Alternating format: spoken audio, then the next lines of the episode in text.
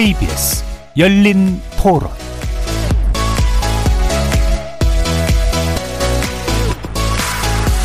안녕하십니까. KBS 열린 토론 정준희입니다. 어, 후보자의 정책을 가장 먼저 고려했던 것 같아요. 부동산 정책이 가장 컸던 것 같고 집값에 대한 것도 점점 상승하고 있고 여러 가지 뭐 거의 20, 30번 넘게 새로운 대책을 마련했는데 뚜렷한 성과는 없다 보니까 젊은 층 입장에서는 집을 살 수 있을 거란 그런 기대조차 못하게 만들고 오히려 주식이라든지 코인에 투자를 하면서 다른 대책을 마련하는 결혼도 포기하게 되고 정말 혼자 사는 쪽으로 많이 기울지 않나. 흔히 말하는 기성세대 같은 경우는 이제 젊은 층한테 더 열심히 해야 된다, 노력해야 된다, 노력하면은 성공할 수 있다 이렇게 말을 하는데 그때 당시랑 지금 세대랑 너무나 다르기 때문에 그런 부분도 그 이해를 해줘야 된다 생각을 하고요. 출산을 하게 되는 여자들은 이제 일을 못하게 되니까 좀 최대한 늦게 하려는 그런 경향이 있는 것 같아요. 그러니까 결혼을 했어도 아기를 지금 당장 가, 갖는 거는 싫다는 친구들이 많아요. 점점 세금이 늘어나고 앞으로 갚아야 되는 세대가 저희 세대라는 말을 많이 들어가지고 그래서 앞으로 더 나아질 거란 생각은 안 해요. 다 팍팍하게 느껴지는데 취업 같은 부분은 사실 코로나 여파가 커서 뭐 공채도 없어지고 이제 수시 채용, 뭐 경력 채용으로 많이 바꾸면서 더 체감을 많이 할 것 같고요. 일단은 뭐 생활이 안정되고 그래야 이제 누군가를 만나서 또 뭔가 가정을 꾸리는 생각을 해볼 텐데 저희가 먹고 살 수 있는 뭐 그런 소득 같은 부분도 적기 때문에 좀 실효성이 있는 정책을 내놨으면 좋겠어 사실 지금 세대들이 앞으로 경제 활동을 위해서라도 제일 지금 중요한 세대이기 때문에 이 세대들이 힘을 내줘야 결국에는 전체가 또 좋은 효과를 낼 수 있다고 생각하기 때문에 그이 세대에 좀 비중을 좀 두고 좀 많은 것들을 생각을 해봤으면 좋겠다. 거리에서 만나본 2030 세대 시민들의 목소리 어떻게 들으셨습니까? 오늘 토론 주제는 공정과 실리를 추구하는 MZ세대를 논하다입니다. MZ세대, 1980년대 초반에서 2000년대 초반에 출생한 밀레니엄 세대, 그리고 1990년대 중반에서 2000년대 초반 출생한 Z세대를 아우르는 말인데요. 디지털 환경에 익숙한 2030 세대 청년층인 이들은 온라인 커뮤니티 활동에 적극적이면서 공정과 실리를 동시에 추구하는 특징을 또 갖고 있다고 전제됩니다. 4.7 재보궐 선거 이후 정치권은 여야를 막론하고 이들 MZ세대에 주목하고 있는데요. 당연히 진보성을 띌 거라고 본 이들 청년 세대가 압도적으로 보수 정당을 지지했고 그 안에서도 또 성별에 따라 표심이 확연히 갈리는 등 이전 선거에서는 아주 잘 뚜렷이는 나타나지 않았던 특징이 드러났기 때문입니다. 일각에서는 4.7 재보궐 선거가 남긴 의미를 MZ세대의 정치적 발견이라고까지 보고 있죠. 중요한 건 이들이 보수화됐다라고 단정하기보다는 기존 이념을 우회하는 새로운 선택 기준이 무언지를 파악하는 걸 텐데요. 즉 MZ세대의 표심을 이끌어낸 비이념적 키워드가 있을 거라는 뜻입니다. 오늘 KBS 열린 토론에서는 3명의 젊은 활동가와 함께 정치 분야뿐 아니라 우리 사회 전반에 적잖은 파장을 일으키고 있는 MZ세대의 특징들에 대해서 논해보는 시간 가져보겠습니다. KBS 열린 토론은 여러분들이 주인공입니다. 문자로 참여하실 분은 9730으로 의견 남겨주십시오. 단문은 50원, 장문은 100원의 정보 용료가 붙습니다. KBS 모바일 콩, 트위터 계정 KBS 오픈, 그리고 유튜브를 통해서도 무료로 참여하실 수 있습니다. 시민 논객 여러분의 뜨거운 참여 기다리겠습니다. KBS 열린 토론 지금부터 출발합니다. 살아 있습니다. 토론이 살아 있습니다. 살아있는 토론, KBS 열린 토론. 토론은 라디오가 진짜입니다. 진짜 토론, KBS 열린 토론.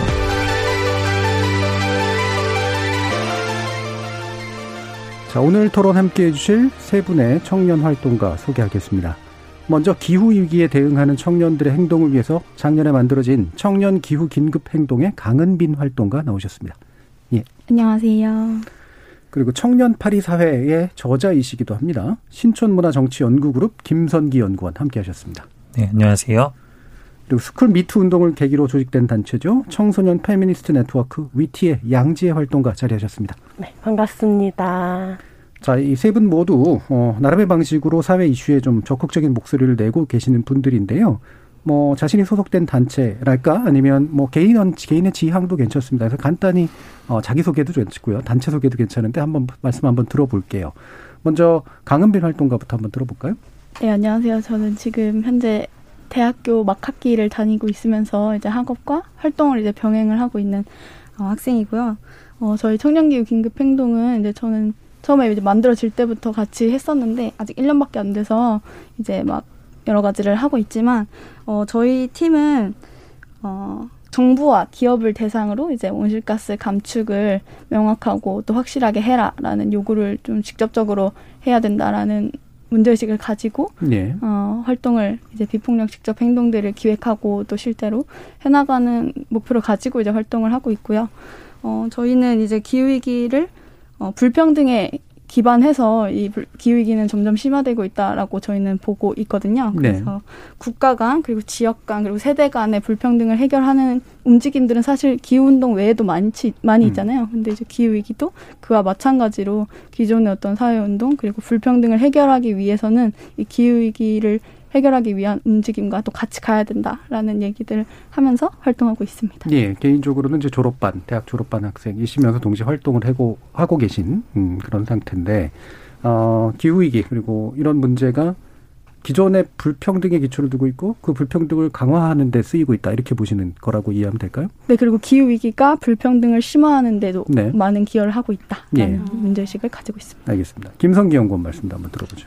네, 신촌 문화정치연구그룹은 대학원생, 뭐 젊은 연구 활동가, 시민을 다 포함해서 문화연구라는 것을 하는 다양한 사람들이 함께 모여서 공부하고 연구하고 있는 공간입니다.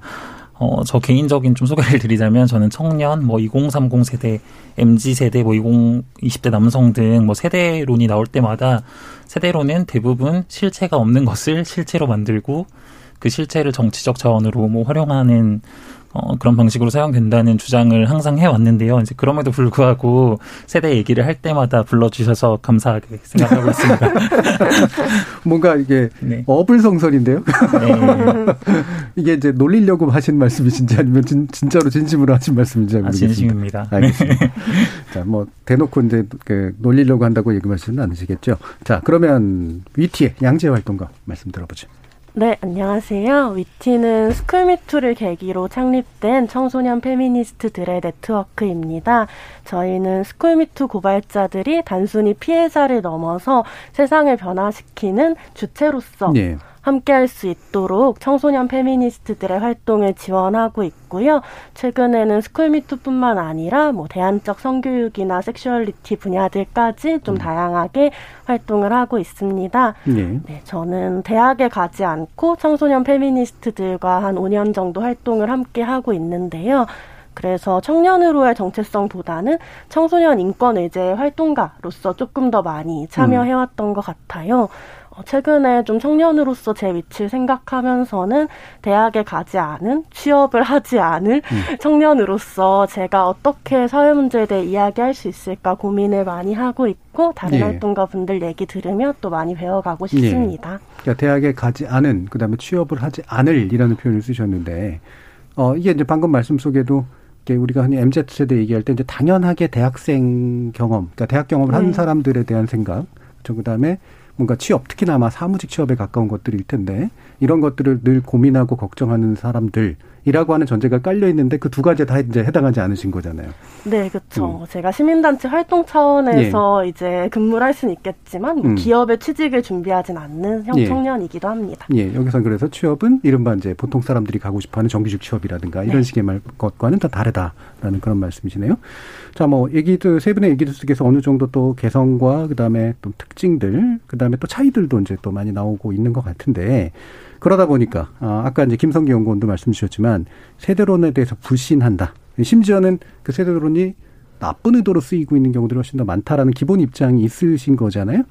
어, 제가 이제 MZ 세대라고 불렀습니다만 이제 Z 세대라고도 하고, 예, 저는 이 세대성이 드러나죠. 옛날에 Z라고 불배웠던 세대이기도 하고, 또 마침 제가 또 영국에서 유학을 했기 때문에 Z라고 부르는 게 훨씬 더 유리합니다만, 뭐라고 부르든 간에 이렇게 묶어서 부르는 것에 대해서 별로 안 좋게 생각하실 것 같아요, 그러면? 김성기 연구원님. 네, 맞습니다. 일단 MZ 세대라는 용어 자체가 음. 마케팅 용어에서 시작이 되었는데 네. 이 말을 그대로 이제 정치권이나 미디어에서 그렇죠. 받아서 쓴다는 것 자체가 어, 담론이 어디에서 생산되는가 이걸 잘 보여준다고 생각을 하고요. 음. 제가 사실 이제 나이로 제가 서른 세 살인데요. 네. 어, 제가 지난주에 이제 고등학생 대상으로 강의를 했습니다. 이제 음. 가서 어, 사실 너희들과 내가 MZ 세대로 같은 세대라고 불린다 이런 얘기를 하니까 아이들이 굉장히 싫어하더라고요. 헐, 사실 뭐 이랬겠네요. 예. 예. 어, 사실 굉장히 이제 하나로 묶어서 부른다는 것 자체가 그렇죠. 좀 어려울 정도로 너무 광범위한 어, 그런 용어라는 생각이 듭니다. 예. 음, 이렇게 이제 누가 어떤 목적으로 부르냐. 특히나 이제 말씀하신 것처럼 이게 기업들이나 이런 데서 이제 상품 팔아먹으려고 사실은 만들어낸 그룹들인데 이게 정치권이 또 쓰면서 어, 지금 막 어, 불, 불타오르고 있는 네, 그런 상태죠.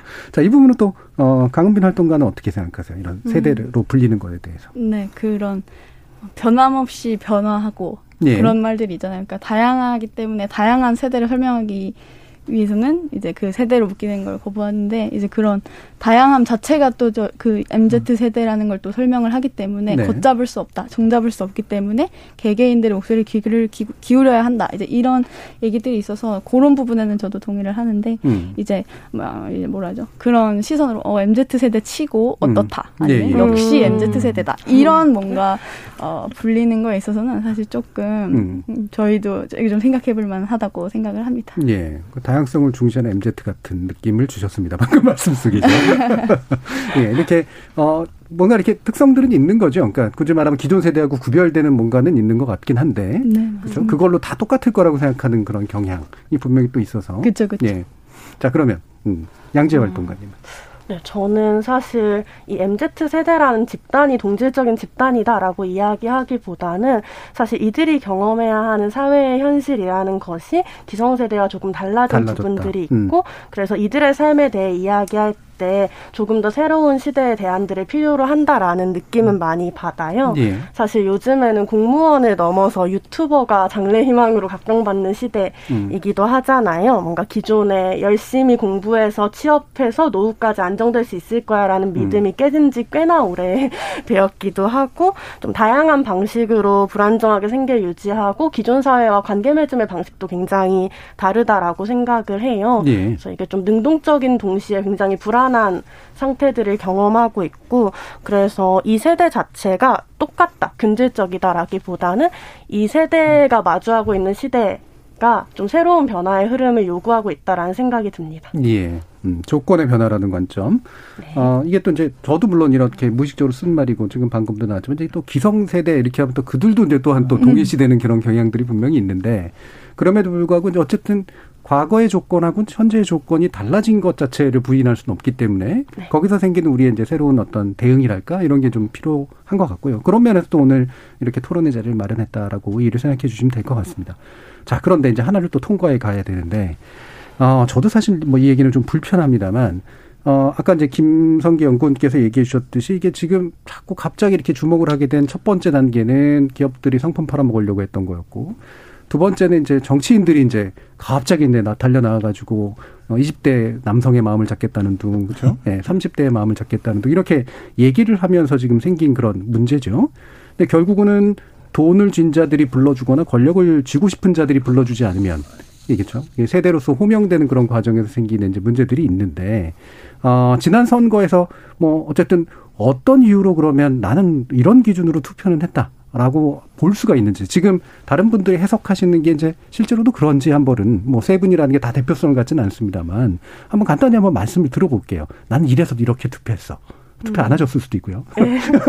저 사실 경기도민이라 투표를 안 했는데요. 예, 예, 투표할 일이 없었는데 다만 좀 최근에 이런 MZ 세대의 투표율이 중요하다. 네. 누굴 뜨건가 중요하다 이런 얘기를 했을 때 사실은 이게 저는 젊은 세대가 엄청 큰 변화로 돌아섰다라고 느껴진다기보다는 음. 오히려 기득권 정치가 얼마나 공고한가 민주당이 너무 싫으면 국민의힘을 뽑아야 되는 네. 이런- 선택지가 두 개인. 네, 네. 선택지가 두 개인 걸 더 많이 봤다고 생각 하고 이번 선거의 구도 자체가 청년의 삶에 대한 논의보다는 민주당 심판, 정권 심판 이 네. 구도로 많이 굳어진 면이 있지 않았나? 그래서 이런 선택들이 나오지 않았나 생각을 합니다. 예. 참 이게 이제 무서운 건데, 그러니까 과거에는 이제 이렇게 이제 하나로 쫙 몰려가진 않았거든요. 약간 분산되는 경향도 좀 있었고, 근데 특히 젊은 세대의 어떤 투표 성향이 근데 아, 이런 거잖아요. 그러니까 지금 민주당이 되게 못했다고 생각하고 싫은데 나머지를 찍기 싫으면 보통 투표를 안 하거든요. 음, 네. 근데 투표를 했어요. 요번에는.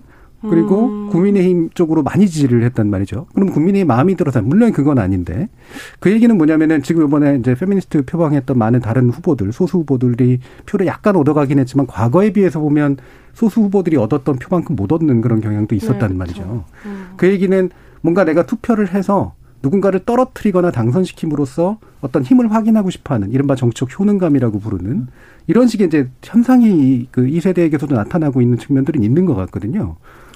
네, 저는 좀 동의를 예, 하는 바이기는 한데요. 저도 예. 일단 마찬가지로 작년에 너무 음. 다행히 경기도로 이사를 했기 때문에 너무 다행히 네, 저도 왜냐면 제가 서울에 살았다면 예. 역사상 가장 어려운 선거였을 것 같거든요. 저도 예. 투표는 하지 않았지만 제 주변에 사실 평소에 민주당을 지지해 왔 던 이제 친구들 동년배 음. 친구들 같은 경우에도 인생 최초로 국민의힘을 찍었다 이런 말을 했던 친구들이 좀 어. 많이 예. 있었습니다.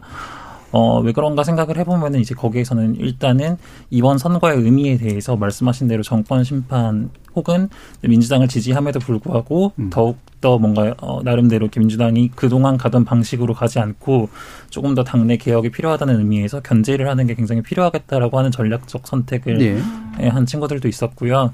어, 그리고 사실 20대 남성 표 같은 경우에는 사실 그 이전의 선거들을 봤을 때 어, 예를 들면은 그, 뭐, 바른 정당이라든지 여러 가지 제3당에 투표하는 그렇죠. 성향들이 예. 계속해서 보여왔었는데 그게 결국에는 어, 일종의 사표화가 됐던 네. 측면이 있지 않습니까? 이제 그런 의미에서 국민의힘으로 한 번 더 결집이 되는 효과가 나왔을 수 있다는 좀 음. 판단도 드는 네. 것 같습니다. 네. 음. 강은빈 활동가는 어떻습니까? 네, 저는 그 이제 친구들이랑 저 이제 정치외교학과 학생이거든요. 예. 그래서 이제 친구들이랑 같이 선거 시즌이 되거나 이러면은 재밌게 얘기도 많이 나누고 하는데 예.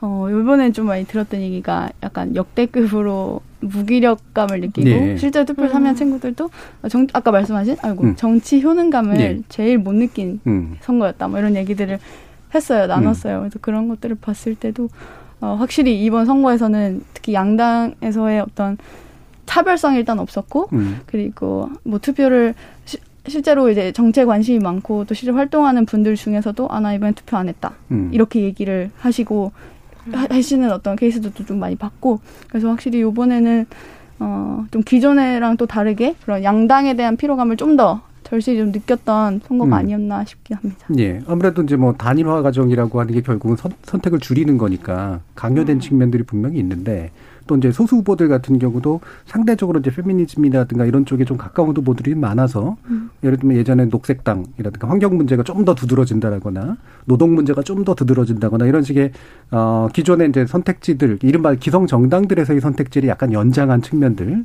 이런 것들도 좀 있었는데 어, 이번엔 확실히 이제 그렇지 못했던 면들은 있어요. 대신, 어, 이, 그, 아, 그, 아까 이제 여, 20대 여성들이 계속 보통 나타났던 건데 15% 정도는 확실히 소수부들한테 이제 분산된, 음. 그래서 일정하게는 얻어갔단 말이죠. 이 부분은 활동하시는 영역하고도 좀 비슷해서 양황동관님은 어떻게 그 상황을 보셨어요?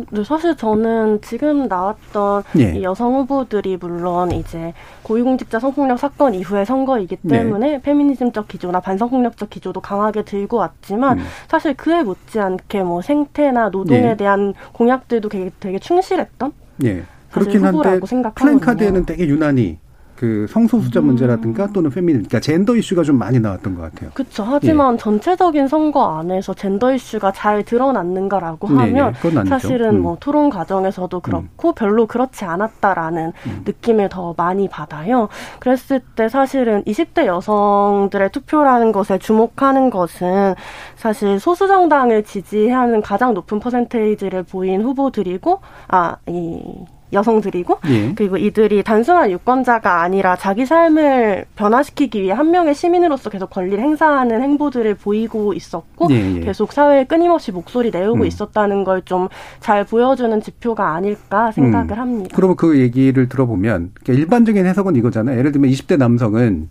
어 이른바 반페미니즘적인 사고들이 좀 많아서 요번에 이제 예를 들면 민주당이나 이런 데들이 페미니즘에 이른바 물들었다라고 음. 생각하면서 그렇지 않은 어떤 국민의힘의 선택을 하려고 했는데 20대 여성은 전통적으로 민주당 지층인데 지지를 하면서 동시에 어떠냐면 페미니즘을 표방하는 후보들이 많았으니까 분산됐다. 이런 해석들을 한단 말이에요. 근데 음. 방금 활동가님 말씀을 들어보면 뭐랄까 이렇게 어, 페미니즘만의 문제가 아니라 이를테면 환경 문제라든가 이런 식의 것들처럼 또는 기본소득 얘기도 했었고 이렇게 뭔가 대안적인 정치를 추구하려고 했던 어떤 투표 행동 그게 좀 더 가까웠다 이렇게 보시는 건가요? 어. 이른바 젠더 이슈로 갈린 게 아니라? 아니요, 저는 오히려 음. 뭐 20대 여성의 경우에 뭐 투표가 분산됐다기보다는 음. 더불어민주당의 투표를 할 수 없는 상황이었다고 생각해요. 네네네. 사실은 이 고위공직자 성폭력 예. 이후 근본적인 해결이나 당내 문화의 변화나 이런 것들 없이 네. 당원을 바꿔가면서 출마를 했었고 사실은 이 비슷한 경험들 성폭력에서 비슷한 경험과 감각을 공유하는 여성들이 음. 쉽게 투표하기 어려웠던 거죠 더불어민주당에. 예. 그래서 사실은 더불어민주당의 표가 분산됐다기보다는 오히려 민심을 잃은 것이 아닐까라는 생각을 하고요. 그 사실은 뭐 20대 남성과 여성의 투표 격차에 대해 젠더에 기반한 격차들이 어느 정도 있겠지만 네. 사실은 네. 더불어민주당이 많은 투표를 얻지 못한 게 정말 젠더 이슈만의 문제냐라고 하면 음. 사실 오랫동안 이야기되어 왔었 있 었던 이현 정권에서의 어떤 불평등과 차별의 문제들도 있지 않을까? 음. 사실은 저는 그런 생각했거든요. 뭐 새누리당 예. 정권에서 정유라 부정 입학이 예. 논란이 됐을 때랑 그리고 더불어민주당 정권에서 조민의 부정 입학 의혹이 있거나 혹은 박주민이 임대차법을 개정하기 직전에 예. 뭐 전월세를 올린다거나 이런 것들을 보면서 사실 이런 거에 느끼는 청년들의 마음 똑같지 않았을까? 예. 어 그래서 사실은 이 공정에 대한 청년 청년들의 갈망이 있었고, 근데 그동안의 정권들에서 이것에 대해 좀 차별과 평등, 아, 차별이 없고 평등한 세상을 만들기 위한 어떤 노력점들을 만들었던 게 아니라 이 불만들을 그냥 자기가 정권을 잡기 위한 분노로만 사용했기 때문에 청년들의 분노가 정권이 계속 바뀌는 데에 좀 일조하게 되는 맥락들이 있었다고 저는 생각을 음. 해요. 그러면 이제 세대와 그다음에 세대 안에서 성별적 차이를 젠더의 이슈로만 환원하는 네. 것은 분명히 문제가 있다 이렇게 보시는 거네요. 네, 그렇죠. 음. 뭐 젠더적 이슈가 아예 없다고 할 음. 수는 없겠지만 이 부분에서 더불어민주당의 청년들이 실망감을 느끼고 있는 건 사실 여성들도 마찬가지다. 네, 알겠습니다. 네. 김성경 교는 어떻게 생각하세요? 네, 저는 일단 저희가 젠더라는 표현을 쓰고 있는데 젠더보다는 뭐 성별 혹은 페미니즘 네. 이런 단어를 쓰는 게 이 현상에 대해서 조금 더 적합한 네. 어, 분석을 해줄 수 있을 거라는 생각이 어, 듭니다. 그렇죠. 사실 성소수자 문제하고는 별로 관련이 없으니까 또. 네, 그렇습니다. 음. 일단 20대 같은 경우에는 남성과 여성들이 공론장이 형성되는 방식 자체가 굉장히 많이 달라져 있다는 네. 판단이 네. 듭니다. 이제 음. 과거에는 어, 성별과 관련 없이 특정한 세대가 어느 정도 비슷한 방식으로 어, 공론을 만들어가는 그런 이제 일상적인 커뮤니케이션 과정이 있었다고 한다면은 어, 20대가 이제 디지털 문화로 대표되는 젊은 층일수록 어, 사실 온라인 커뮤니티를 어떤 것을 사용하느냐, 거기에서 어떤 방식으로 공론이 만들어지느냐 등등이 상당히 어, 젠더라기보다는 성별에 따라서 네. 이제 갈라져 있는 측면이 있다고 생각을 하고요. 어, 또 덧붙여서 페미니즘이라는 말에 대해서도 사실 어, 우리가 어, 어쨌든 이제 그 학문적으로 정의가 내려지는 페미니즘이라고 하는 단어하고 일상적으로 사람들이 받아들이고 있는 페미니즘이라는 단어 사이에 간극이 있다고 생각합니다. 그리고 네, 그 간극 자체도 성별에 따라서 상당히 분화가 되어 있다고 보는데요.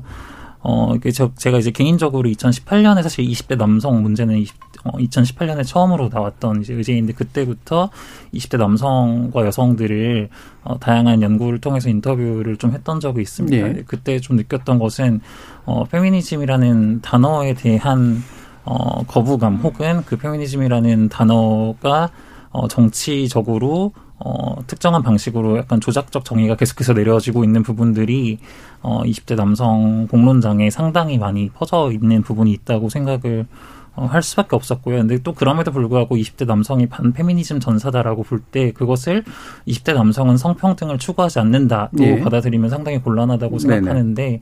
이제 그것은 이제 인터뷰를 해보면 20대 남성이라고 하는 사람들도 물론 20대 남성을 하나의 범주로 묶어낼 수는 없지만 어, 우리가 반 페미니즘에 관해서 좀 이를테면 어, 설문조사를 했을 때 상당히 이제 페미니즘은 뭐 나쁜 것이다 이렇게 응답을 하는 남성들과 대화를 해봤을 때 어느 정도는 어.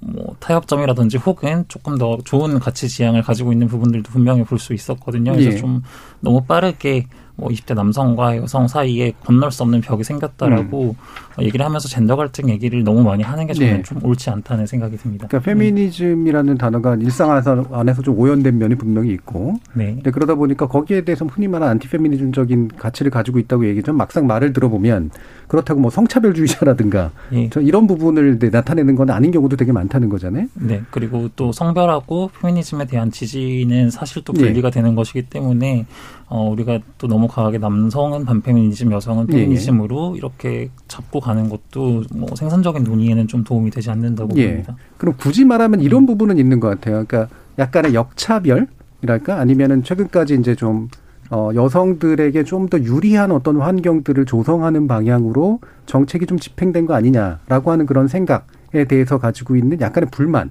이런 부분들이 표출이 된 측면들이 좀 있는 것 같은데. 어, 네, 그런 부분에 대해서 굉장히 음. 오랫동안 이제 뭐 지금 이제 이준석, 하태경이라는 음. 두뭐 정치인으로 대표되는 네, 세력에서 굉장히 오랫동안 담론을 만들어 온 측면이 있고 어, 그런데 반응을 한 부분이 저는 없다고는 할 수는 없을 것 같아요. 네. 네 하지만 우리가 거기가 끝이라고 얘기를 해서는 당연히 안 되겠죠. 예. 알겠습니다. 그래서 그러면 어 강은빈 활동가 말씀도 좀 들어봐야 되는데 뭐 어차피 이제 환경 문제도 같이 얘기를 음. 해야 될 것 같긴 한데 일단 어 요번에 이제 투표 과정에서 좀 더 얘기를 해 주시면서 어이 방금 얘기했던 이른바 성별 갈등으로 이제 지금 자꾸 치환되고 있는 이런 문제에 대해서는 어떤 입장을 가지고 계시긴지 한번 들어볼게요. 어, 우선 저는 음. 그 방금 말씀해 주셨던 것처럼 그 문재인 정부 또는 이제 민주당이 그 여성들이 이제 이제 문재인 정부를 출범 앞서서 기대했던 바에 못 미쳤다 성평등의 어떤 성과들이. 네. 근데 사실 그러기엔 그러 그 그러니까 여성들은 음, 음. 주로 이제 그런 맥락에서 불만이 있고 분노가 예. 있고 배신감이 있고 남성들 입장에서는 이제 민주당이 어쨌든 말로는 음. 어필은 어쨌든 성평등이라든지 음. 그런 여자들을 또 이렇게 선점을 했기 때문에 그런 인상 음. 이미지로서 반발감을 또 느끼면서 이제 음. 민주당한테 왜 여자들만 챙기십니까 이렇게 음. 하시는 것 같아요. 그래서 두 군데 다 결국엔 전략적으로 민주당이 실패했다라고 저는 보이고요. 예. 어, 그러니까 그런 점에서 이제 국민의힘이 어떻게 보면 민주당보다 그 부분은 한 수 높았던 거죠. 예. 차라리 예. 아예 한쪽 편을 적으로 세워서 예. 가져가겠다라는 전략을 세웠던 거고 실제로 이번에 좀 먹혔다고 생각을 하거든요. 그게 예. 실제로 우리 사회에 어떤 어, 긍정적인 영향을 가져왔느냐고 했을 때 사실 저는 좀 의문스럽지만 음. 그래서 저는 어, 방금 김성기 연구원님께서 말씀해 주셨던 것처럼 서, 이번 투표를 가지고 우리가 아 우리가 진짜 더 다르구나라는 걸 인식하는 데서 그치는 게 아니라 예. 서로 이제 다른 점을 우리가 지금 서로 다르게 이 세상 같은 세상을 인식하고 있구나를 발견을 했다면 이제는 그럼 우리가 어떻게 공통의 현실을 만들어 갈 거냐 어떻게 서로를 이런 뭐죠 공통 분모들을 만들어 갈 거냐 라는 부분으로 이제 사회적 담론들을 만들어가는 건설적인 방향으로 우리가 얘기들을 시작을 해야지 안 그러면은 사실 대선 지선 얼마 안 남았잖아요. 예. 그래서 그런 부분에서 정치권에서는 어쨌든 저희가 우려를 계속하고 실제로 예상되다시피 계속해서 이런 결과를 가지고 더 몰아갈 거예요. 이런 음. 상황으로 왜냐하면 예. 본인들은 전략을 짜야 되니까요. 그렇죠. 근데 이제 저희는 그러지 않으려는 움직임들을 실제 뭐 활동가들이나 예. 아니면은 실제 20대 당사자들이 음. 좀 그런 부분에서 아니다 우리는 대화를 뭔가 시도하려는 예. 마음을 가지고 더 열린 마음으로 음.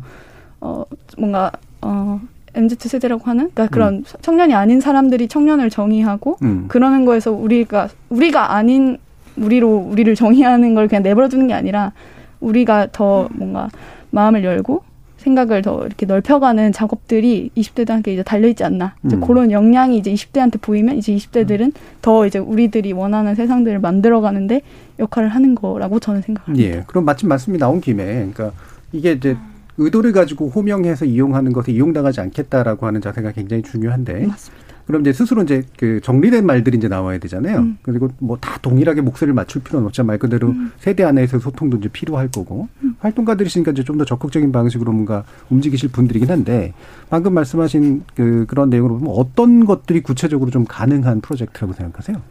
어, 우선은 음. 이제 제가 제가 이제 인식했을 때 이제 20대 남성층이 왜 그렇게 분노가 있느냐 특히 여성들을 향해서라고 예. 했을 때 제가 많이 공감하는 어떤 설명은 어, 일단은 청년 세대라는 것 자체가 굉장히 팍팍하잖아요. 예. 스스로를 책임져야 되고 어떤 정책적인 어떤 완충제가 크게 없고 또 심리적으로도 너무 불안한 세대인데 그건 남녀를 떠나서 어, 성별을 떠나서 이제 그거는 그런데 이제 그런 부분에서 이제 여성들은 어떤 성 성별이라는 어떤 사회적인 어떤 역할을 부여되고 어떤 그런 고정관념 또는 그런 걸로 인한 피해, 성적인 피해 이런 것들에 대해서 이제 굉장히 예민하고 또 정말 섬세하게 비판을 하고 그걸 넘어서기 위한 운동들을 연대와 또 실제적인 활동을 통해서 해나가잖아요. 예. 근데 이제 남성들 입장에서는 그런 것들을 지켜보는 입장에서 이제 본인들은 이중고인 거죠. 그러니까 음. 남성으로서 또 청년으로서, 그러니까 20대 남성으로서는 이중고가 좀 작용을 한다. 이제 그런 부분에서 계속 여성들한테 어 되게 나를 이렇게 세우고 음. 역차별이다라는 식으로 이제 본인들의 그런 이중 압박을 좀 해소하는 느낌이 있는 것 같아요. 네.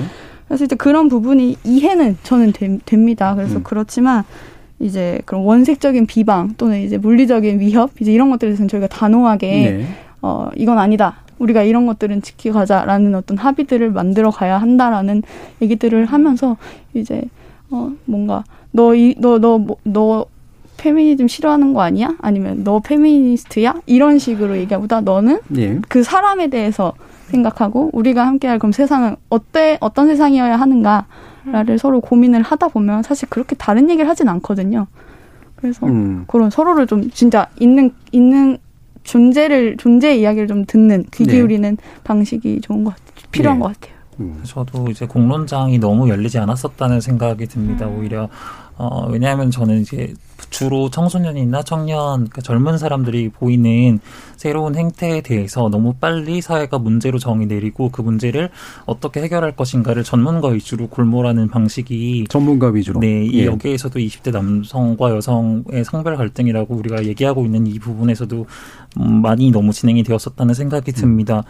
어, 너무 문제로 성급히 인식했기 때문에 20대 남성은 어떤 사람들이고 20대 음. 여성은 어떤 사람들인지 뭐 페미니즘은 어떤 거고 이런 것에 대한 담론이 너무 많이 만들어졌는데 이것이 오히려 어, 갈등을 위해서 다시 쓰였다는 생각도 좀 드는 것 네. 같아요. 이런 지식들이 그 서로에 대해서 정확하게 어, 이해를 하는 어떤 대면의 과정이 있기보다는 너무 성급하게 그랬었다는 생각도 들고 주로 사실 이제 이게 굉장히 새로운 현상인데 이제 세대 문제를 논의할 때는 지금의 이제 정태적인 이 상황에서 어떻게 차이가 나는가도 있지만 이 성향이 미래에 어떻게 이어질 것이냐에 대한 관점도 있거든요. 그런 관점에서 본다면은 사실 지금까지 이 성별 갈등 혹은 성별 인식 차이라고 하는 부분들이 데이터를 보면은 대부분 어 10대 후반, 20대 초반에서 굉장히 심하고 네. 20대 중반, 후반, 30대 가면서 그 갭이 상당히 좁혀지는 예, 예. 경향들이 있어요. 물론 음. 이것도 이제 정적인 거, 그, 그, 그 코스 커팅한 데이터여서 음.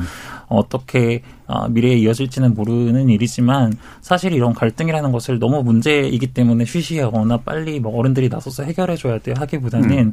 어, 사실 청년들이 더 말을 하고 대화를 나눌 수 있는 장을 통해서 스스로 해결해 나갈 수 있는 역량을 좀 믿어볼 필요도 있지 않을까 하는 생각도 듭니다. 그리고 음.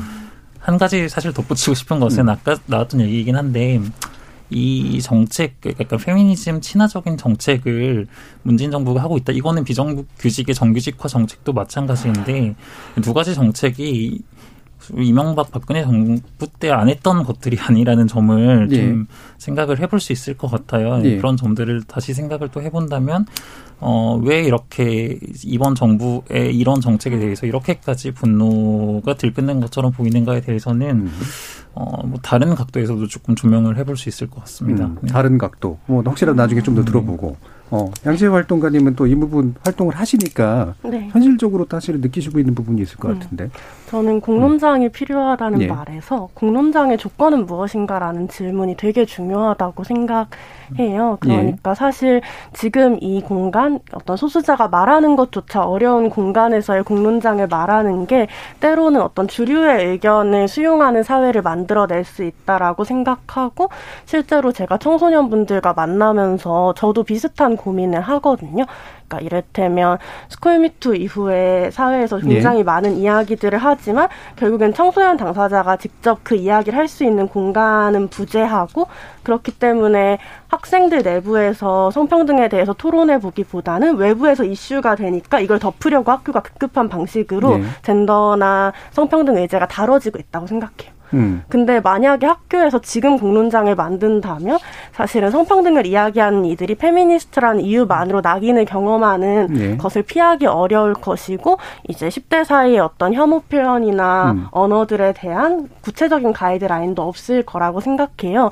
저는 이런 공론장을 만들기 위해 필요한 게 오히려 어떤 대안적인 성교육이나 성평등 교육 혹은 차별금지법을 통해서 가능하다고 생각하는데 음. 이런 공론장에 대한 논의에서의 좀 전제에 대해 한번 더 질문하고 싶고 어, 사실은 제가 좀 이런 20대 남성에 대한 분석들에 대해서 뭔가 그렇게 말할 수 있나라고 음. 많이 회의하면서도 고민을 했었던 건 사실은 자신의 억압을 설명할 수 있는 단어나 도구 같은 것들이 약자를 착취하는 방식으로만 만들어지는 것에 대한 고민은 있는 것 같아요. 음. 뭐 이건 굳이 20대 남성만의 문제는 아니지만 사실은 뭐 여성들 사이에서도 여성의 안전에 대한 이야기를 그렇기 때문에 난민을 추방해야 된다거나 그렇기 때문에 트랜스젠더와 공존할 수 없다거나 이런 방식으로 이야기하게 되곤 하잖아요. 네. 그러니까 자신의 안전이나 자신의 평화나 평등이라는 네. 것이 타인의 권리를 추방하거나 침해 침해함으로써 이루어질 수 있다라는 믿음, 네. 혹은 자기 이익이 중요하거나 자기 안전이 가장 우선시 된다라는 믿음 자체가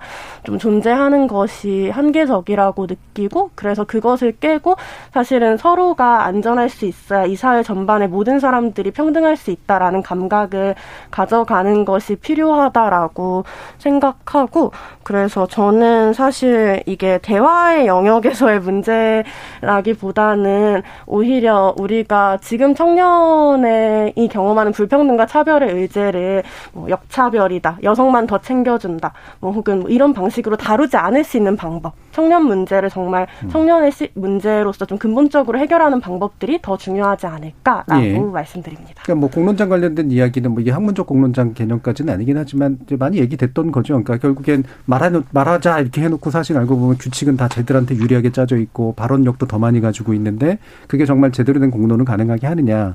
그러니까 이제 말씀을 들어보면 결국은 그냥 막연히 대화하자보다는 그런 문제를 만들어내는 구조적인 것들을 계속해서 없애나가면 자연스럽게 이제 그 대화의 필요성이라든가 이런 것들이 줄어드는, 어, 줄어든다기보다는 갈등의 소지가 이제 줄어드는 이런 것들로 연결되지 않을까 이렇게 음. 이해가 되는데.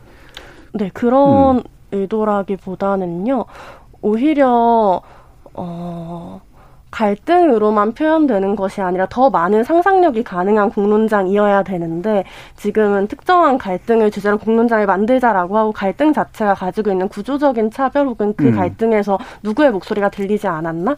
사실 이거 정말 갈등이긴 한가? 일방적인 폭력이나 차별은 아닌가? 이런 질문들이 좀 삭제돼 있는 거죠. 예. 저는 사실 무슨 말인지 이해하겠는데 네. 약간은 듣는 분들은 뜨게 들릴 수가 있어요. 지금 맞아요. 이야기는. 그렇겠죠. 예. 네. 그러니까 이게 구체적으로 어떻게 한번 해보면 말 그대로 상상이라고 하는 것이 어떤 식의 이야기의 주제를 가지고 어떤 대화의 방식을 가지고 우리가 얘기를 해보면 이렇게 그릇되게 그러니까 갈등만이 주제도 아닌데 사실 이런 것들이 가능할까에 대해서 이제 우리가 한번 이제 그려보는 일들이 되게 이제 중요할 것 같은데요. 좀 네. 이따 좀 더 얘기를 해보도록 하고 그러면 예, 좀 이따 더 얘기를 해보도록 하고 그 다음에 하나 더 이제 그 일부 마치기 전에 얘기했으면 좋겠는 게 어.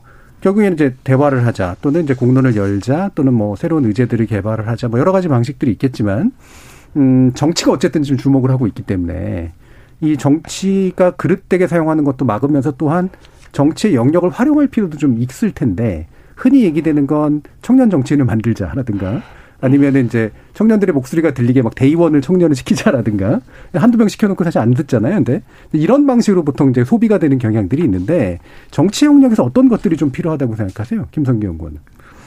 네, 굉장히 어려운데요. 음. 왜냐하면은 사실 청년이라고 하는 그 세대에서 일정하게 과소대표되고 있다고 여겨지는 어, 이런 집단을 기준으로 삼게 되면은 예. 어, 소, 소위 이제 어떤 정치 영역에서 거수대표되고 있는 약자성을 가지고 있는 집단은 어느 길로 가도 출구가 없는 상황에 처합니다. 이를테면 음. 어, 젊은 정치인들을 어, 데려다 놓자 해서 청년 정치인들을 데려다 놓으면은 청년은 어, 청년에 대해서 더 많은 대표성을 가질 것을 요구받고 이를테면은 뭐 음. 그동안에 네. 청년 정치인들이 처했던 것처럼 어, 왜 청년 비례대표로 뽑아놨는데 청년 문제 말고 너가 관심 있는 것을 이제 자꾸 국회에서 하려고 하느냐 네. 이런 비난을 듣는다든지 혹은 어, 비슷한 행동을 했을 때도 좀 과한 어, 비난에 처하는 경우들이 없지 않은 것 같고요. 음. 또 그리고 뭐 다양한 얘기들이 있겠지만 사실 좀 그래도 되었으면 좋겠다고 생각하는 것은 정당 내에서 청년이라고 하는 사람들을 어떠한 방식으로 대우할 것인가에 어, 일단은 좀 핵심이 있다고 봅니다. 최근에 이제 선거 이후에 뭐 민주당, 뭐 국민의힘 할 것 없이 20대 남성의 목소리를 듣겠다고 하고 있지만 실제로 지금 그 전에 이미 어, 당에 가입해서 당원 활동을 하고 있는 네. 청년들을 어떻게 대우해 왔는가 보면은 뭐한 20년 전이나 지금이나 거의 비슷하게 선거운동원에 지나지 장, 장식품이죠. 않고 있거든요. 네. 네. 네.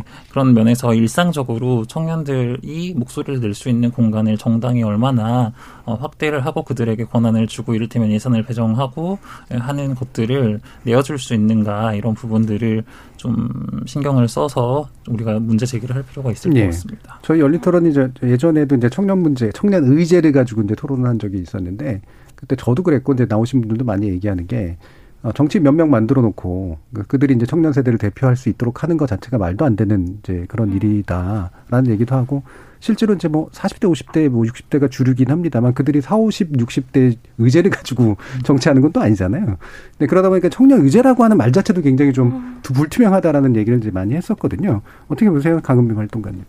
어, 너무 동의를 하고요. 음. 그 저희가 뭐, 저, 너는 이제 기후위기 활동을 하고 있는데, 음. 사실 기후위기를 어, 가장 이제 심각하게 받아들이는 어떤 예민성을 보이, 민감하게 잘 반응을 하는 게 20대지만, 사실 어, 20대만을 위해서, 10대만을 음. 위해서 활동하는 건 아니거든요. 그렇죠. 결국에는 예. 에너지에 취약한 층, 그리고 예. 기후 재난에 이제 취약한 계층들을 생각을 했을 때도 저희가 어, 함께 연대해야 되는 필요가 있는 거고, 또 어떤, 어, 다양한 계층들을 같이 고민을 하는 게 그러니까 같은 공유를 하고 있는 사회를 고민을 하면서 이제 시작을 하는 거니까요. 그래서 그런 부분에서 이제 실제로 이제 기후 위기 의제가 이제 예를 들어서 의회에서 어떻게 소비되냐 했을 때 아 이렇게 청년 예를 들면 뭐 청년 활동가들이 많이 들어가면 음. 과연 뭐 기후 활, 기후 정책이 잘 될까 이렇게 음. 생각했을 때 저는 사실 개인적으로는 동의를 하지 않거든요. 네, 어떤 예. 부분에서 동의가 안 되냐면 조건이 저는 필요하다고 생각해요. 예. 그냥 두각을 나타내는 되게 유능한 음.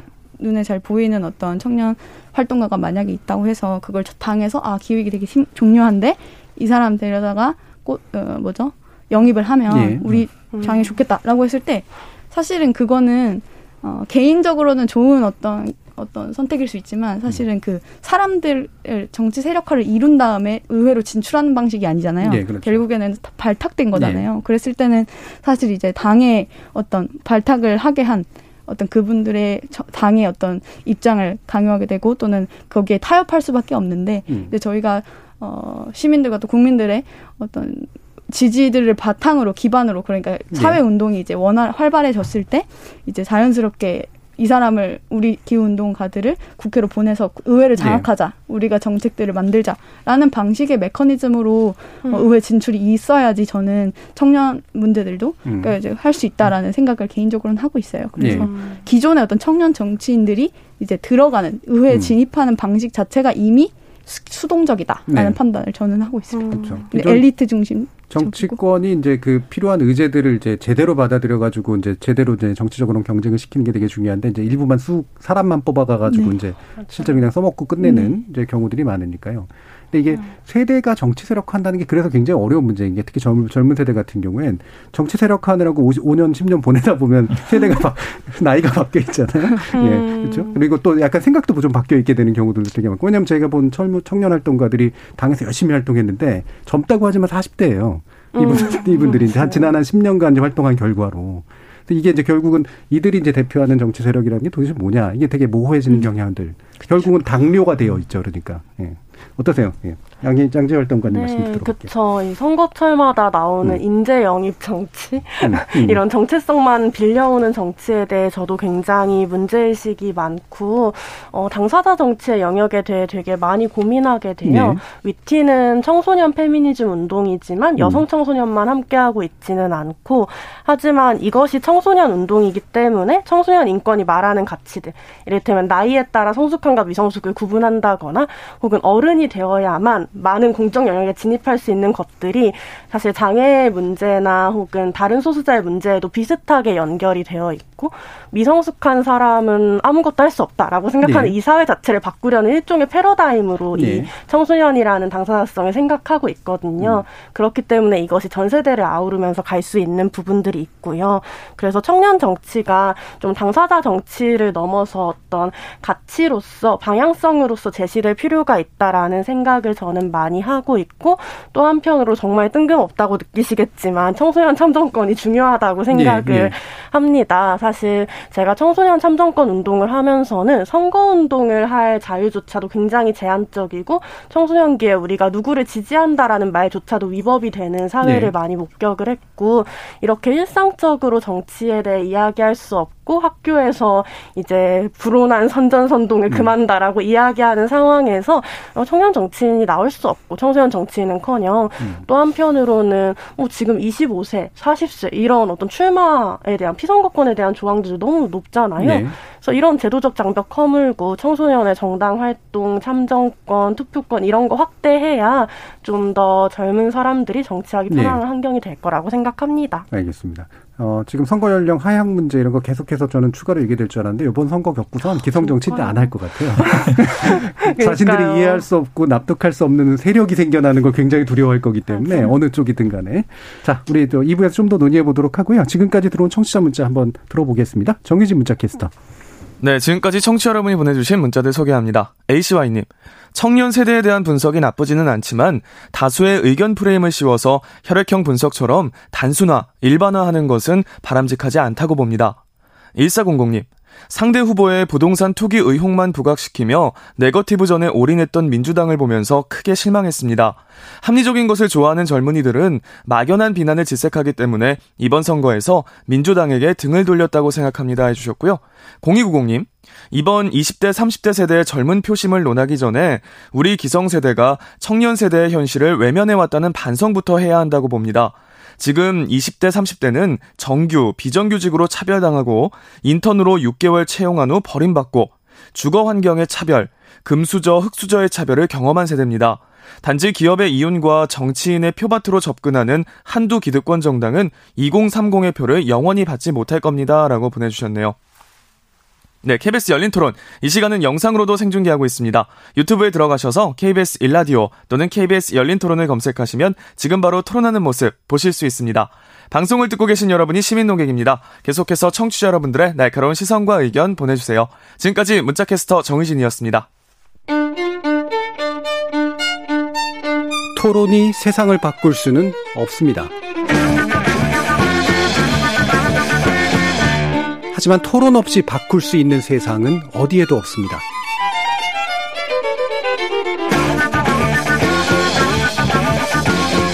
세상의 선한 변화를 갈망하는 당신. 정답이 아니라 질문의 힘을 믿는 당신. 우리 KBS 열린 토론에서 만납시다.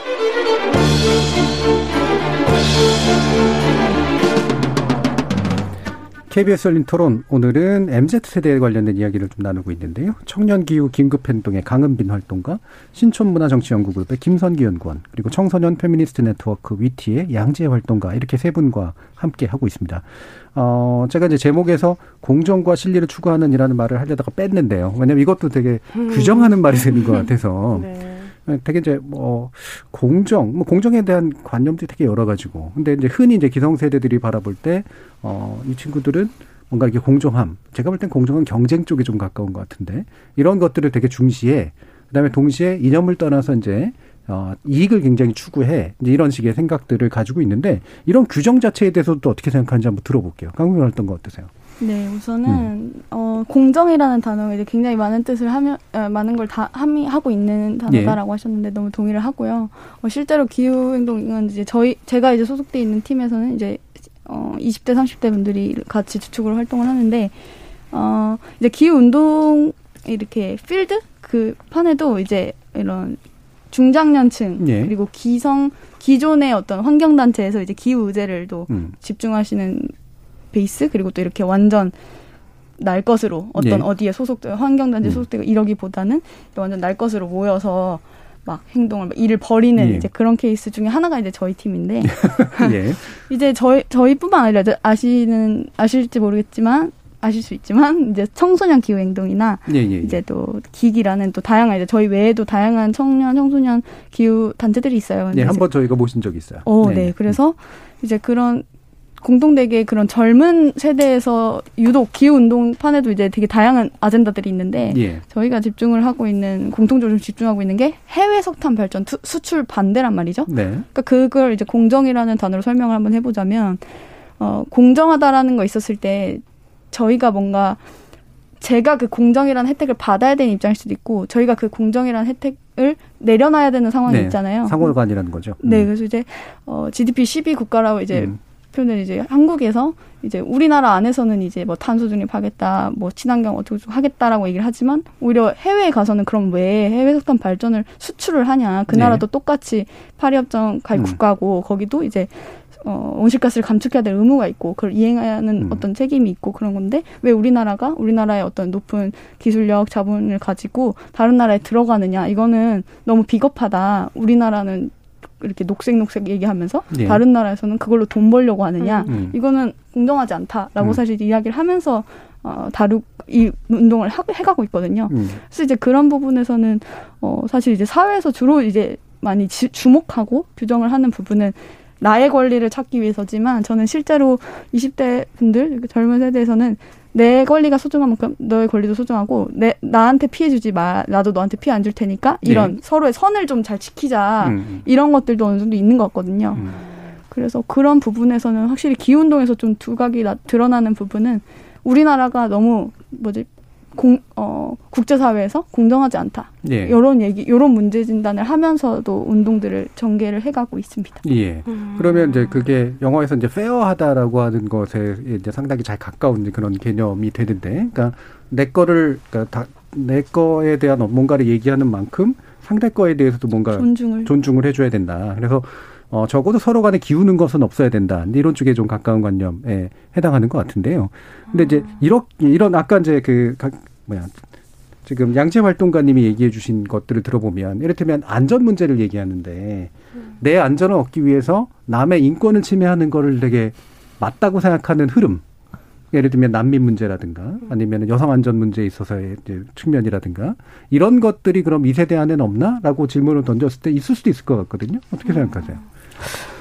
네, 사실 이 문제에 대해서 저는 어, 이런 내가 안전하고자 하는 욕망에는 음. 사실 처음에는 남을 배제하겠다가 아니라 내가 지금 불안함이나 불평등을 겪고 있다는 감각이 먼저 있었을 것이다. 그렇죠. 예. 라고 추측을 해요. 예, 불공정하다는 생각이 일단 먼저 네, 있었겠죠. 음. 불공정하다. 근데 무엇 때문에 불공정하냐라는 질문이 우리 사회에 많이 없어서 예. 저는 사실 이걸 공정이란 키워드보다는 음. 무엇이 불평등하냐, 무엇이 음. 차별이냐라는 질문으로 좀 더 얘기하고 싶은데 최근에 페이스북에서 한 활동가가 왜 사람들이 같이 더 나아지 는 게 공정이라고 생각을 안 하고 같이 더 나빠지는 게 공정이라고 생각할까? 예. 뭐 내가 한 노력해서 얻을 수 없는 것은 당신도 얻어서는 안 된다. 이런 음. 식의 관점들이 더 많이 있 구나라는 생각을 했어요. 음. 저는 개인적으로 제가 대학을 안 가고 이제 학벌에 의한 차별을 폐지해야 된다 이런 예. 얘기를 할 때마다 아 그래도 대학 가서 노력한 사람들 이 입시를 위해서 음. 그리고 4년 동안 졸업을 위해 노력한 사람들이 더 대우받는 거 당연한 거 아니야? 네. 라고 이야기를 많이 하시거든요. 음. 근데 뭔가 입시라는 것이 노력만으로 되는 게 아니라는 걸 입시를 해보면 다 알 수 있고 뭐. 또 한편으로는 학교 전공과 다른 분야에서 일하는 사람들 정말 많잖아요. 또 학벌이 전문성을 증명하는 게 아니라는 증거이기도 하고 사실 많은 사람들이 이 학벌의 허점이 많다는 걸 알면서도 다른 이가 차별받지 않는 것이 나의 노력이 부정당하는 과정으로 읽히는 것에 대한 질문이 많이 들었어요. 음. 그래서 어 사실은 좀 공정한 불평등이나 공정하게 차별하자 네. 이런 게 아니라 더 같이 더 나아질 수 있는 사회적 기반이나 권리 그러니까 모두가 더 안정적으로 살 수 있는 권리, 누구도 배제되지 않을 수 있는 권리 이런 것들이 조금 더 논의될 수 있어야 하지 않을까? 뭐 이런 생각을 많이 했습니다. 예. 근데 그 생각이 일반적인 생각은 아닌 것 같아서 문제인 것 같아요. 네, 예, 그러니까 참 문제라는 게 그렇죠. 뭐냐면 이제 안타, 안타 까운 거죠, 이제. 예. 그래서 예를 들면 손해 보지 않고 싶어하는 마음이 훨씬 더 큰 것 같고 손해 보지 않으려고 할 때 이제 그 잣다리 갖다 대잖아요. 이를테면은 제가 아까 경쟁 쪽에 좀 더 가깝다라고 공정 경쟁이라는 측면을 얘기한 게 어, 흔히 능력본이라고 이제 이해를 하죠, 그거를. 음, 음. 근데 실제로는 그게 능력이 아닌데, 알고 보면 말씀하신 것처럼 가정의 힘이기도 하고, 뭐 주변의 힘이기도 하고, 구조의 힘이기도 한데, 내가 능력을 따라서 노력하고 뭔가 애쓴 만큼 보상을 더 받는 게 왜 문제야? 라는 생각은 또 굉장히 강한 것 같아요. 이 주변에 어, 뭐, 뭐, 뭐, 저희 세대도 사실 그게 다르다라고 생각하지는 않는데, 예. 그런 분위기가 사, 전반적으로 좀 많이 확산되고 있는 거 아니냐, 이런 생각은 좀 있거든요. 그건 사실 예. 누구도 예. 보상받지 못하기 때문에 예. 그런 것도 있는 것 같아요. 누구도 보상받지 못하기 때문에. 사실은 음. 이런 경로가 완벽하게 삶을 보장해 줄 것이라는 믿음이 예. 과거엔 환상일지라도 있었고, 지금은 음. 그게 전혀 없는 부분들도 있고, 사실 그 과거의 환상의 지점들에서, 아, 그러면 누가 이 안정적인 삶의 보장에 속할 수 있냐. 사실은 사실은 되게 기득권 중심적이다. 사실 장애인이 그럴 수 있냐? 혹은 청 소년의 삶의 권리 보장에 대해 얘기하고 있냐? 이랬을 때 그렇지 않았던 점들이 있고 네. 이런 점에 대해 더 많이 얘기해야 되는데 음. 기존의 잣대 안에 편입되지 못하는 사람들이 있고 이것은 분명히 차별적인 잣대다. 근데 음. 지금은 이 잣대 자체도 제대로 보상이 되지 않는다. 음. 이 잣대를 충족하더라도 내가 안정적이지 못하다. 이런 감각이 좀 더 큰 거 아닐까? 예. 김성규 의원님. 네, 공정이라고 하는 게 아무래도 사실 감각인데요. 음. 한국 사회는 불공정하다라고 하는 그런 감각이 우리가 사실 한국 사람들 모두가 예. 공유를 일단 하고 있는 것 같아요. 그래서 어, 그런 부분에서 청년들이 그 공정하지 못한 사회라는 걸 알기 때문에 오히려 공정에 조금 더 집착을 하게 되는 그런 어, 아이러니한 상황이 나올 수밖에 없다고 생각하고요. 어, 사실 공정한 경쟁이라고 하는 게 사실 이준석 어, 네. 님이 쓴 책 제목이기도 그렇죠. 한데 네. 어, 사실 이게 공정한 경쟁이라는 것을 어, 네 20대 30대 만의 것으로 보는 게 조금 음, 제 입장에서는 좀 불편한 점도 있는 게 어, 공정이라고 하는 감각은 사회 심리학적으로 사실 사람들이 상황적으로 처해 있는 맥락에 따라서 갖게 되는 어, 거라는 이제 얘기를 하는데 사실 기성세대라고 우리가 쉽게 묶을 수 있는 사람들은 현재 가장 극심한 경쟁 상황에는 처해 있지 않다는 것을 또 생각을 해볼 수 있을 것 같고요. 네. 어, 그리고 사실 그 이번 정부 들어서도 비슷한 이제 상황이 반복되고 있는 건데, 어, 이런 공정한 경쟁이 문제고 경쟁만을, 그러니까 시험만을 되게 중심적으로 어, 보고 있는 청년들이 문제라는 담론이 동, 나옴과 동시에 경쟁을 어떻게 하면은 시험을 어떻게 더 공정하게 할 것인가에 대한 정책들이 음. 계속해서 만들어지고 있어요. 이를테면 블라인드 채용 같은 게 딱 대표적이라고 저는 생각하는데 블라인드 네. 채용은 뭐 절대로 정규직이나 뭐 decent job 괜찮은 일자리의 숫자를 늘려주지는 않는데 그것을 공정하게 하겠다 채용 절차를 이런 메시지들이 계속 나가고 있는 거거든요. 어, 이렇게 정책이 이 방향으로 진행되고 있는데 공정한 경쟁에 집착하지 말라 고 하는 것 자체가 저는 좀 약간 어불성설일 수 있다고 보고요. 그리고 아까도 좀 말씀드렸던 부분인데 비정규직의 정규직화나 아니면 뭐 페미니즘 적으로 약간 우리가 볼 소지가 있는 정책들이 이번 정부에만 이제 있었던 것들은 아닙니다. 이제 그런데 어, 공정성과 관련된 또 이제 우리 이론들 중에서 절차적 공정성에 대한 이야기들이 있어요. 그러니까 절차가 공정한 걸 굉장히 중요하게 본다는 얘기인데 어, 청년들 일부가 생각하기에는 사실 이번 정부에서 굉장히 그러한 정책들을 뭐 자신들의 어떤 아이덴티티로 삼고 있는 부분이 있는데 이때마다 어, 룰 자체가 내가 참여하지도 않았는데 정부에 의해서 마음대로 바뀌는 것 같은 느낌을 굉장히 강하게 받을 수 있다고 생각을 합니다. 음. 그거는 공정에 대한 감각이 훼손당하는 것이 어, 뭐 경쟁의 룰을 어, 사실 내가 참여하지 않았는데 어떤 되게 권력이 있는 사람들이 좌지우지한다라는 감각이 있을 수 있고 저는 이걸 굉장히 좀 중요하게 생각해야 된다고 보는데 음. 사실 아이스하키 팀이 가장 대표적으로 이 맥락에서 좀 해석할 네. 수 있는 일인 것 같습니다. 예. 그러니까 이게 음 이건 뭐 제 개인적인 생각을 말씀드리는 거긴 합니다만 어 공정에 대한 감각을 또 방금 김성기 연구원께서 얘기해 주셔서 지금 정부에 대해서 이제 그런 실망감이 많이 쏟아지는 중요한 이유 중에 하나는 어, 이미 이제 그들이 생각하는 다양한 공정을 실현할 수 없는 조건들이 상당히 있음에도 불구하고 예를 들면 경제 성장기도 아니고 그다음에 국제적으로 이제 놓여져 있는 위치라든가 그런데 공정을 할 수 있다라고 선언을 해서 생긴 그 음. 갭이 굉장히 크다라고 저는 생각을 하거든요. 실제로 음. 그걸 해결하기 대단히 어렵다라고 하는 걸 인정하기 음. 했었어야 되는데 사실 하면은 잘 어렵겠죠. 당연히 정치라는 관점에서 보면. 근데 해결하기는 어렵더라도 해결해 봅시다라고 하는 방식으로 접근하는 거랑 해결 가능합니다. 라고 해서 벌어지는 사건하고는 굉장히 큰 차이가 좀 있거든요. 근데 그러다 보니까 이제 어떤 일들이 생기냐면 이제 이게 외국 같은 경우가 이제 백래시가 일어나고 이러는 것들 중에 하나가 흔히 어퍼머티브 액션이라고 얘기하는 뭔가 이렇게 불평등이나 불공정을 좀 제어하기 위해서 도입한 여러 가지 이제 제도들이 있잖아요. 이를테면 뭐 소수자 우대 제도라든가 이런 것들에 대해서 이제 막 어, 불공정하다라고 반발하는 사례들이 이제 일어나는데 한국 사회도 이제 사실 굉장히 그런 국면으로 들어가고 있을 거다. 과연 이거를 여러분들 세대에서 또는 앞으로 정치가 감당해낼 수 있을까라는 그런 생각 같은 게 좀 있어요. 나름대로 아까 상상이라는 표현을 쓰셨는데 어떤 식으로 가면은 좀 현실하고 좀 이렇게 맞닿으면서 현실을 바꿀 수 있을 것 같으세요? 음, 그러게 되게 중요한 부분이라고 생각을 하는데, 음.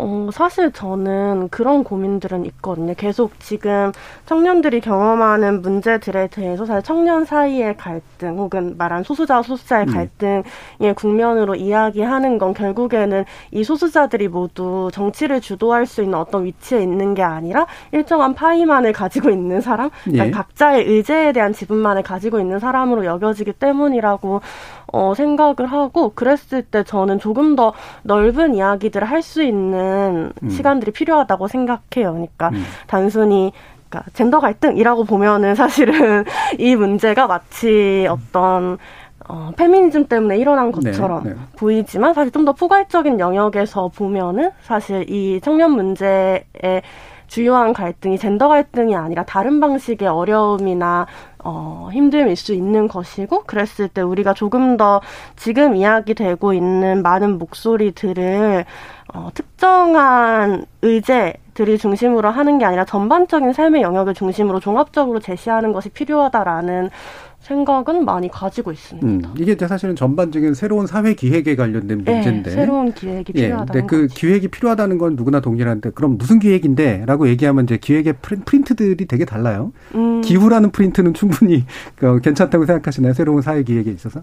아, 음. 네. 어, 저는 그렇게 음. 생각을 하는 게 일단은 기후 위기라는 거는 저희가 인정을 하든 안 하든 외면을 네. 하든 직면을 하든 현실이니까. 이미 실제로 닥친 현실이기 네. 때문에 어, 엄청난 사회적인 기존의 어떤 구조들을 손을 걷어서 다 함께 이걸 집중을 해야 된다는 어떤 정치적인 정책적인 네. 명분이 충분하다고 저는 생각을 해요. 음. 그래서 어, 다 같이 뭔가 협력과 연대를 이제 도모해야 되는 어떤 명분으로도 저는 중, 중 높이 평가를 개인적으로도 하는 편이고 예. 어 이제 그런 입장에서 어 뭐 저희가 뭐 예전 이전 세기에서도 뭔가 이런 계급 간의 차이 그리고 어, 뭐, 방금도 얘기했던 성멸 간의 차이, 예. 뭐, 국가 간의 이런 얘기 많이 하지만 사실 인류라는 건 동일한 거거든요. 네. 그러니까 동일한 지금 문제 앞에서 우리가 이 한정된 지구의 한계 가운데서 우리가 우리의 모두의 터전 계급이나 국적을 상관없이 모두의 터전을 지키기 위해서는 우리가 다 함께 그러니까 지금처럼 경쟁한다는 거는 계속 뭔가 더 가지겠다는 거잖아요. 그렇죠. 근데 지금 기후 위기 앞에서는 우리가 지금 더 가지려고 애쓰는 것 자체가 우리를 파멸로 몰고 음. 있다라고 판단을 하기 때문에 더 가지려고 노력하는 게 굉장히 어리석은 거고 눈앞에 있는 이익에 따른 굉장히 어, 근시안적인 음. 어, 음. 방향이다라고 얘기를 강력하게 할 수 있고 명확하게 사실 하, 하게 되거든요. 그래서 이제 그런 부분에서 계속해서 더 가지려고 하거나 가진 것을 나누지 않으려고 하는 것을 그저 윤리적인 잣대로 어 이건 부, 부, 예. 비윤리적이야가 아니라 이거는 우리가 살아남을 수 있는 방식이 아니다라고 음. 말을 할 수 있기 때문에 저는 기후위기 앞에서 기후위기라는 어떤 과제 속에서 음. 우리가 어, 전환을 모색하고 다시 한번 그런 룰을 음. 짜야 할 때는 저는 확실히 불평등을 네. 해소하는 방식이어야 하고 그리고 그런 말이 있어요. 어, no one leave behind라는 말이 있는데 네, 네. 누구도 네. 뒤처지게 놓, 지 않겠다라는 어떤 어떤 전 세계적으로 네. 이제 공유를 하고 있는 어떤 기후 운동의 원칙이거든요. 음. 어떤 어떤 각 국마다 또 지역마다 어떤 다양한 그 실, 실 맥락에 맞는 정책들을 이제 내놓지만 사실 공통적으로 추구하는 원칙 중에 하나인데 이제 그런 부분에서 저는 어 좀 희망이 좀 있지 네. 않나라고 네. 생각을 합니다. 네, 기존에 사실은 막스적인 사회주의적인 사회 계획이 유효했던 이유 중에 하나가 경제적 파국을 예상하고 있었기 때문인데 그거를 지금 예를 들면 기후라는 현실적 파국으로 대체하면 상당히 다른 기획들이 이제 나오겠죠. 그러면 김성기 연구원님 어떠세요? 네, 굉장히 어렵긴 하지만 사실 음. 방금 말씀하신 주신 기후라는 음. 문제에 있어서 사실 지속 가능성에 관해서 이야기하는 거잖아요. 우리 사회가 음. 지속될 수 있느냐. 근데 네. 이 문제는 사실 세대와 관련해서도 어, 세대의 균형이라는 말로 이제 비슷하게 논의가 되고 있는 부분이 있거든요. 근데 사실 세대 균형을 논의를 할 때 이 많은 사람들이 그러면 20대와 30대와 40대가 똑같이 가지면 세대 균형이나 이런 말들을 많이 하는데 사실 어, 세계적으로 나오고 있는 세대 균형에 관한 지표들은 전부 다 지속 가능 지표이기도 합니다. 네네. 근데 그래서 어, 어떤 우리 사회가 지속 가능해지기 위해서는 현재의 청년들 에게 어떠한 기회와 어떠한 가능성이 보장되어야 할지에 관해서 상상력을 발휘하는 게 중요하다고 생각하는데요. 음. 아까 상상력이라는 말이 저도 꽂혀가지고, 음. 음. 어, 근데 아무래도 그러니까 청년 사실 정책으로 왜 제가 그런 질문을 받았었어요 기자님한테 청년 기본법도 하고 뭐 청년에 대해서 많이 한 것 같은데 왜 청년들이 지지하지 않는다고 생각하냐고 네. 하면은 사실 청년 정책에서 다루는 것들 중에 가장 이제 큰 게 뭐 고노부에서 나오는 그 청년 구직 활동 지원금 같은 건데 음. 어 생애 단 한 번 300만 원 주거든요. 네. 근데 하루 자고 일어나면 아파트 값은 천만 원씩 음. 올라 있죠. 이런 상황에서 또 부동산에 관해서 얘기하는 것은 청년들이 참여할 분야가 아니라고 참여 그 프로그램에서는 선을 그어요. 예. 이런 상상력을 제한하는 장치들을 좀 없애면서 어, 우리가 어떤 지속 가능한 사회를 위해서 음. 무엇이 필요한지에 대한 좀 넓은 토론회장이 필요할 예. 것 같습니다. 뭐 성별 문제가 됐건 기후 문제가 됐건 이른바 또 청년 문제가 됐건 간에 이게 그 또 저출생 문제 같은 경우도 역시 마찬가지죠. 그러니까 근본적인 사회 구조를 바꾸지 않으면 다 해결되지 않을 문제들일 가능성들이 상당히 좀 있어서 어 되게 이제 몇 백만 원 주고 이제 끝내는 식의 접근법으로는 분명히 해소가 안 되겠죠. 자 이제 마칠 시간인데요. 한 1분 정도씩 어 또 마무리 발언하시 주실 부분 있으면 듣도록 하죠. 강은빈 활동가부터 들어볼게요. 아 네. 우선 음 그 저는 이제 기후 운동을 하면서도 많이 느끼는 건 어, 기후위기가 이제 우리나라만의 문제가 아니고 전 세계 문제고, 이제 2021년이 사실 파리 기후변화 협정이 이제 발효되는 첫 해이거든요. 그래서 이전에는 이제 도쿄 우정서로 이제 특정 좀 상대적으로 이제 고소득 국가들이 위주로 이제 참여하는 좀 한정적인 것이었다면 이제 2020년대 앞으로는 정말 전 세계가 같이, 그러니까 70억 명의 팀플이다라는 약간 비유도 네. 쓰는데, 이제 그런 것처럼 기후 위기를 해결하는 거는 정말 어떤 뛰어난 기술이 우리 앞에 나오느냐보다는 어떻게 연대하고 어떻게 협력하고 어떻게 음. 우리의 상황을 어, 성찰하는 방향으로 더 뭔가 탐하고 더 뭔가를 비교하고 이런 방식이 아니라 어떻게 자신을 돌아보고 예. 국가가 그런 것들을 받아들이느냐 수용을 하느냐에 좀 전 달려 있다고 봐요. 그래서 음. 아까 저희가 젠더 얘기도 했고 다양한 얘기들을 했지만 어 어떤 기술이나 자본이 어떻게 투입되느냐보다는 이제 저희 앞에 놓인 어떤 과제는 어 어떻게 지금 함께하고 있는 구성원들을 같이 이해하고 예. 연대와 협력을 도모할 거냐가 저희에게 주어진 과제라고 생각을 하고요. 예. 이 나라에 희망이 어디 있느냐라는 어떤 얘기들을 청년들도 많이 하고 친구들한테도 많이 들어요. 그래서 이제 그런 부분에서 음. 어, 우리가 희망이다라는 음. 이야기들을 할 수 있는 것이 또 저희 팀의 어, 야망이라고 예. 생각을 합니다. 예, 야심찬 계획 발표해 주셨고요. 네. 네, 단 아쉽게도 두 분께는 3, 40초 정도뿐이 안 되겠네요. 아, 네, 그렇다면 시간을 예. 지켜서 예. 어, 새로운 상상력이 무엇이냐라고 했을 때 청소년이 자립할 수 있는 장애인이 시설 밖에서 살 수 있는 어떤 여성이 집에서 밥만 축내는 존재란 죄책감을 느끼지 않을 수 있는 그래서 기존에 공정하게 노력했냐 충분히 노동했냐와 상관없이 모두가 인간다운 삶을 누릴 수 있는 세상이라고 생각하고요. 저는 그게 이번에 선거에서 뭐 기본소득 같은 모두에게 조건 네. 없이 네. 경제적 권리를 보장한다거나 음. 페미니즘 같은 소수자와 연대하는 음. 운동으로 많이 드러났다고 생각하고 이런 다른 가능성들에 투표했던 우리의 지난 날이 무의미하지 않았다라고 말씀드리고 싶습니다. 알겠습니다. 한성기 연구원님.